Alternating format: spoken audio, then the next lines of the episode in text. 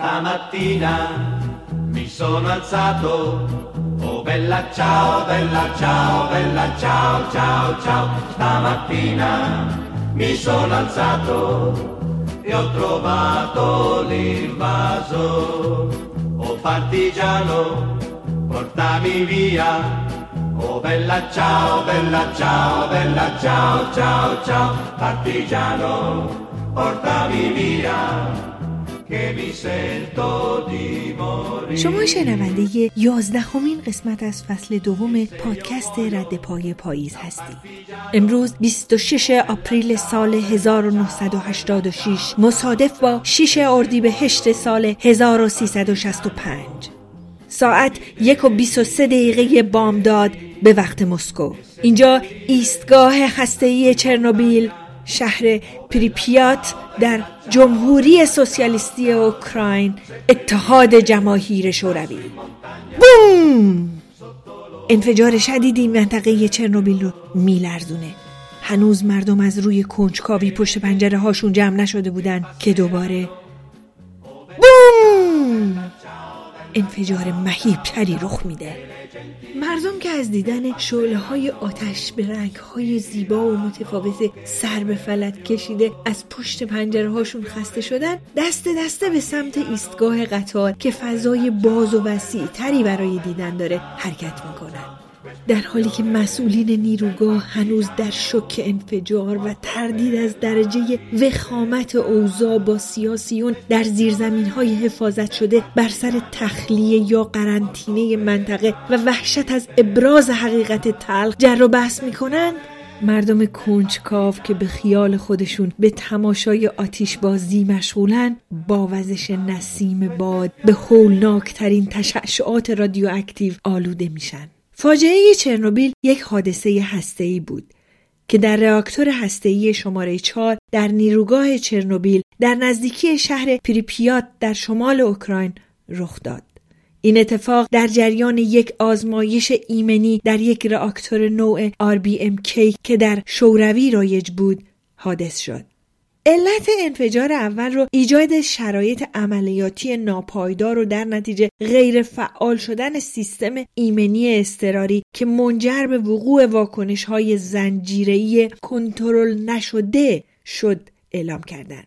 با انفجار اول مقدار زیادی انرژی به طور ناگهانی آزاد میشه و باعث بخار شدن آب خنک کننده‌ای میشه که از قبل به شدت گرم شده بود. این انرژی بی‌حد و گرمای بی‌حساب در مخزن باعث میشه که این مخزن تحت فشار راکتور در اثر یک انفجار بخاری مخرب به طور کامل از بین بره و این اتفاق با آتش سوزی سرباز در هسته راکتور ادامه پیدا میکنه که در حدود 9 روز آلاینده‌های هوایی رادیواکتیو قابل ملاحظه‌ای رو وارد هوا میکنه.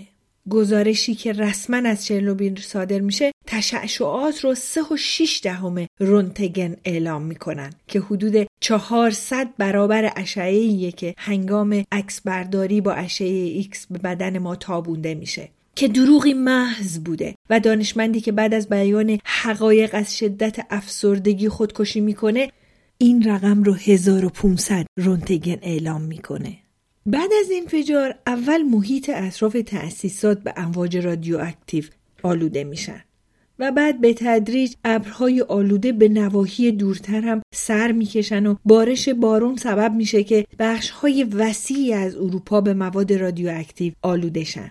در اثر انفجار در راکتور بلوک 4 تأسیسات اتمی چرنوبیل مواد رادیواکتیو برای ساختن حدود 100 تا بمب اتمی آزاد میشه. جهت کاهش انتشار آلودگی رادیواکتیو از مخروبه‌ها و محافظت از محل در برابر فرسایش بیشتر در هوا، بقایای راکتور شماره 4 نیازمند یک حصار بود که به سرعت در طی ماه‌های بعد ساخته شد و تا دسامبر سال 1986 به پایان رسید. این پناهگاه که بهش تابوت سنگ آهکی میگفتن، حفاظت تشعشعاتی لازم برای خدمه‌های دیگه راکتورهای سالم توی نیروگاه و امنیت لازم به خصوص برای راکتور شماره 3 رو ایجاد کرد تا همچنان به تولید برق تا سال 2000 ادامه بده.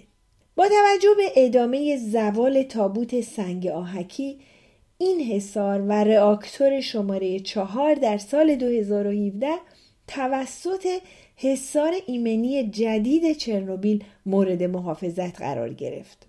محوطه‌ای بزرگتر که حذف تابوت سنگ آهکی و باقی مانده های راکتور رو در حالی که آلاینده ها رو همچنان در خودش نگه می‌داره ممکن می‌کنه.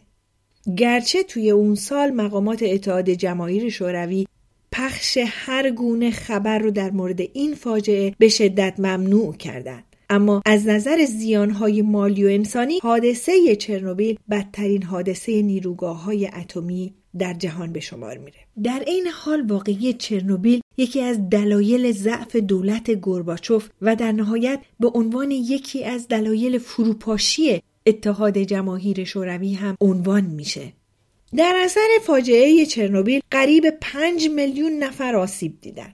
حدود 5000 مرکز مسکونی در بلاروس، اوکراین و فدراسیون روسیه با ذرات رادیواکتیو آلوده شدند. از میان اونا 2318 شهر و روستا با جمعیت حدود 3,400,000 نفر در محدوده اوکراین قرار داشتند. فاجعه چرنوبیل جمعیت کشورهای ذکر شده را تحت شعاع قرار داد. غیر از اوکراین، جمهوری بلاروس، فدراسیون روسیه، کشورهایی مثل آلمان، فنلاند، سوئد، نروژ، لهستان و حتی انگلستان و برخی کشورهای دیگه هم تحت تأثیر این فاجعه قرار گرفتن. عوامل اصلی حادثه انجام آزمایش بدون فراهم بودن شرایط، سطح ناکافی ایمنی در راکتور و اشتباهات پرسنل اعلام شد که البته فرمانده نیروگاه به 10 سال زندان محکوم شد. با وجود گذشت سالها از این حادثه هنوز آثاری از مواد رادیواکتیو و جهش‌های ژنتیکی در مردم منطقه مشاهده میشه. در این میون میشه به ناقص شدن نوزادان در 2 دهه اخیر از قبیل بی دست و پا متولد شدنشون اشاره کرد. مقیاس این واقعه بسیار بیشتر از اون بود که مقامات دولتی اون موقع اعلام کردند. از راکتور شماره 4 فقط اتم سدیم و پلوتونیوم نبود که بیرون اومد، بلکه دروغی خطرناکتر از اونها بود که مقامات سابق شوروی اون رو اعلام کردند. تخلیه منطقه که باید از همون دقایق اولیه انجام میشد با تعویق 3 روزه انجام گرفت. 3 روز تأخیری که میشه بهش وقیح ترین مجادله تاریخی بین سیاسیون و دانشمندان گفت. بر اساس گزارش‌های اعلام شده مقامات شوروی، میزان استاندارد تشعشعات اتمی که یک انسان میتونه تحمل کنه رو در عدد 5 ضرب کرده بودن که این جرم بسیار بزرگیه. از 500,000 نفری که با حادثه چرنوبیل مبارزه کردند، 20,000 نفر مردن و 200,000 نفر هم رسما از کار افتاده شدند. کسایی هم که زنده موندن از بیماری‌ها و سرطان‌های مربوط به تشعشعات اتمی رنج می‌برند. خیلی از مردم اوکراین و حتی کشورهای همسایه به دلیل وجود یود رادیواکتیو به سرطان تیروئید دچار شدند. در گفتمان‌هایی که با دوستانی که توی اون سالها در اروپا زندگی می‌کردن داشتم، همه عنوان می‌کردن که توی اون تاریخ بهشون اعلام شده بوده که بچه‌ها و افراد سالخورده کمتر از خونه بیرون بیان و اونا رو از خوردن سبزیجات و میوه‌ها ترسونده بودن. یکی دیگه از دوستان که در آلمان زندگی می‌کرده میگفت حتی به طور غیر رسمی اون موقع‌ها شنیده که آلمان توانایی کمک و مقابله با این اتفاق هولناک رو داشته، اما چون از نظر سیاسی رابطه خوبی با اتحاد جماهیر شوروی نداشتند و حتی دولت گورباچوف رسما درخواست کمک نکرده، دولت آلمان هم از کمک به این فاجعه هسته‌ای سر باز میزنه. باید ذکر کنم که تشعشعات اتمی چرنوبیل همچنان پابرجاست. علیرغم ایزولاسیون نوین نمیشه ازش چشم پوشی کرد. آمار افزایش نرخ سرطان اوکراین هم گواه بر شرایط وخیم تشعشعات رادیواکتیو در این منطقه است. تابستون سال 2017 بود. به تازگی توی وین توی یکی از مراکز نگهداری از پناهندگان زیر 18 سال شروع کار کرده بودم. عمق آلام انسانی رو توی یکی از مرفه ترین کشورهای دنیا و شهری که سالها توسط مراکز بین‌المللی به عنوان بهترین مکان برای زندگی انتخاب میشه رو تا مغز استخونم احساس میکردم. ساعت 8 صبح بود که وارد مرکز شدم. برخلاف همیشه 2 نفر روی صندلی‌های کنار دفتر نشسته بودن. بهشون سلام کردم. یه خانم بلوند با چشم‌های درشت و گیرای عسلی، بسیار زیبا، خوش هیکل و شیک پوش، در حالی که سعی می‌کرد سر پسر بچه‌ای که با موهای طلایی به رنگ گندم آفتاب خورده رو از روی دستاش به پشت صندلی تکیه بده تا بتونه جلوم بلند شه، سلاممو جواب داد. بهش گفتم میتونم کمکت کنم؟ گفت منتظر سوزی هستم. سوزی همکار اتریشین بود که برخلاف بعضی از همکارام که آدم مناسب برای جای مناسب نبودن، خیلی مناسب برای کارش بود. در رشته مددکاری اجتماعی تحصیل کرده بود و ارتباطات بسیار قوی و مؤثری رو در شهر وین داشت و برای کمک به خارجی ها حتی اگر مربوط به کارش هم نبود، بی‌دریغ وقت و انرژی میذاشت. از والریا پرسیدم روس هستی؟ گفت نه، اوکراینم. دستی به سر پسر بچه‌ی موطلایی که مادرش ولاد صداش میکرد کشیدم. نگاهم با نگاهش که تلاقی کرد، عمق درد رو در چهرش دیدم. خیلی رنگ پریده بود. در دفتر رو باز کردم، پرسیدم صبحونه خوردید؟ چای، قهوه؟ اجازه میدید ازتون پذیرایی کنم؟ مادر به زبان روسی از پسرش پرسید و پسرک با صدای ضعیفی چیزی گفت که من فقط شکلاتش رو شنیدم. در کمد دفتر رو باز کردم. میدونستم همیشه یه چیزایی برای خوردن اون تو هست، چون بچه‌های خودمونم همیشه سر این کمد دنبال شیرینی و شکلات میگردن. یه شکلات بهش دادم و برای مامانش قهوه و برای بچه شکلات داغ درست کردم. توی همین هینوین سوزی سر رسید.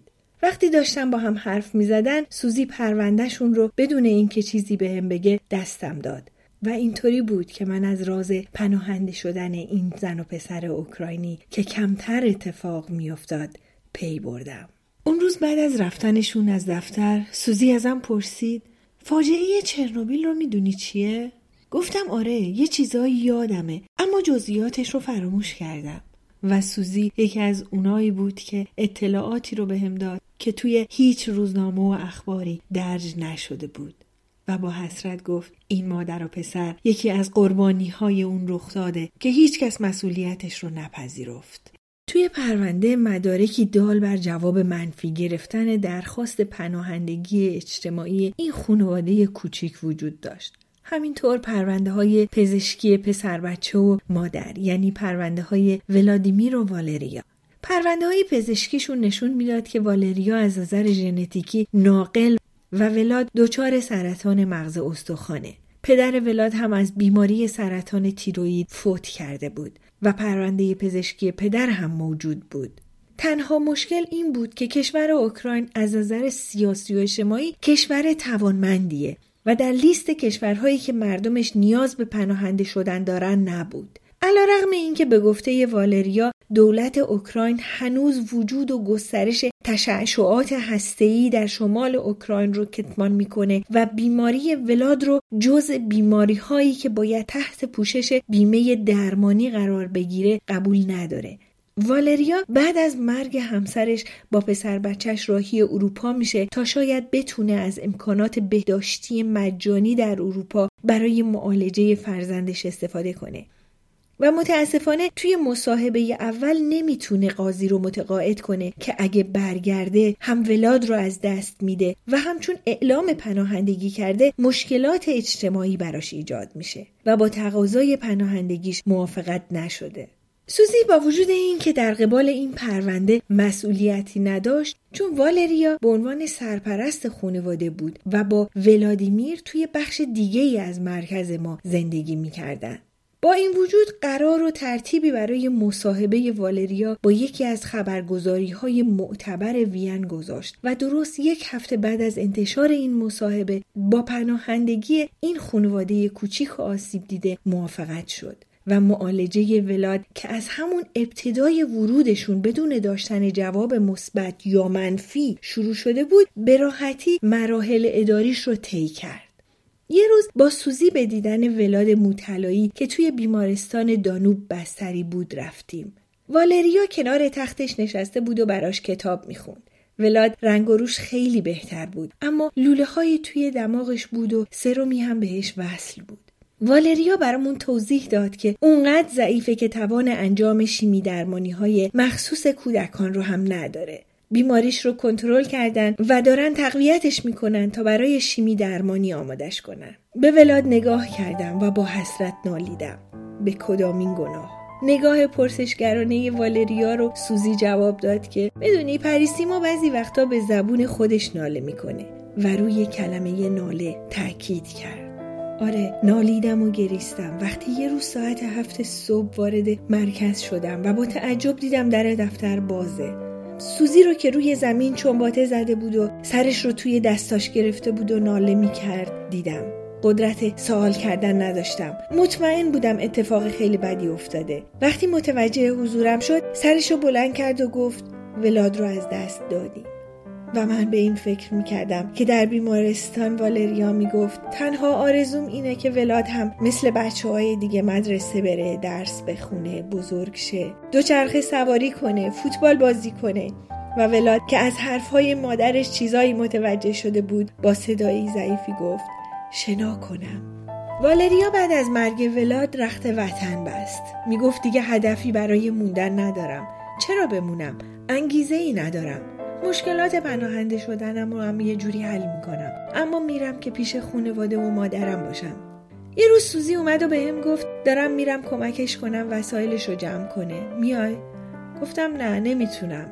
و وقتی از بالکن طبقه 4 رفتنش رو میدیدم، نگاه ثابتش رو روی بچه‌های کمپ که توی حیاط دوچرخه سواری می‌کردن، فوتبال بازی می‌کردن، دنبال هم می‌دویدن و می‌خندیدن دیدم و به خودم گفتم ولاد نسل 3 بعد از فاجعه چرنوبیل بود.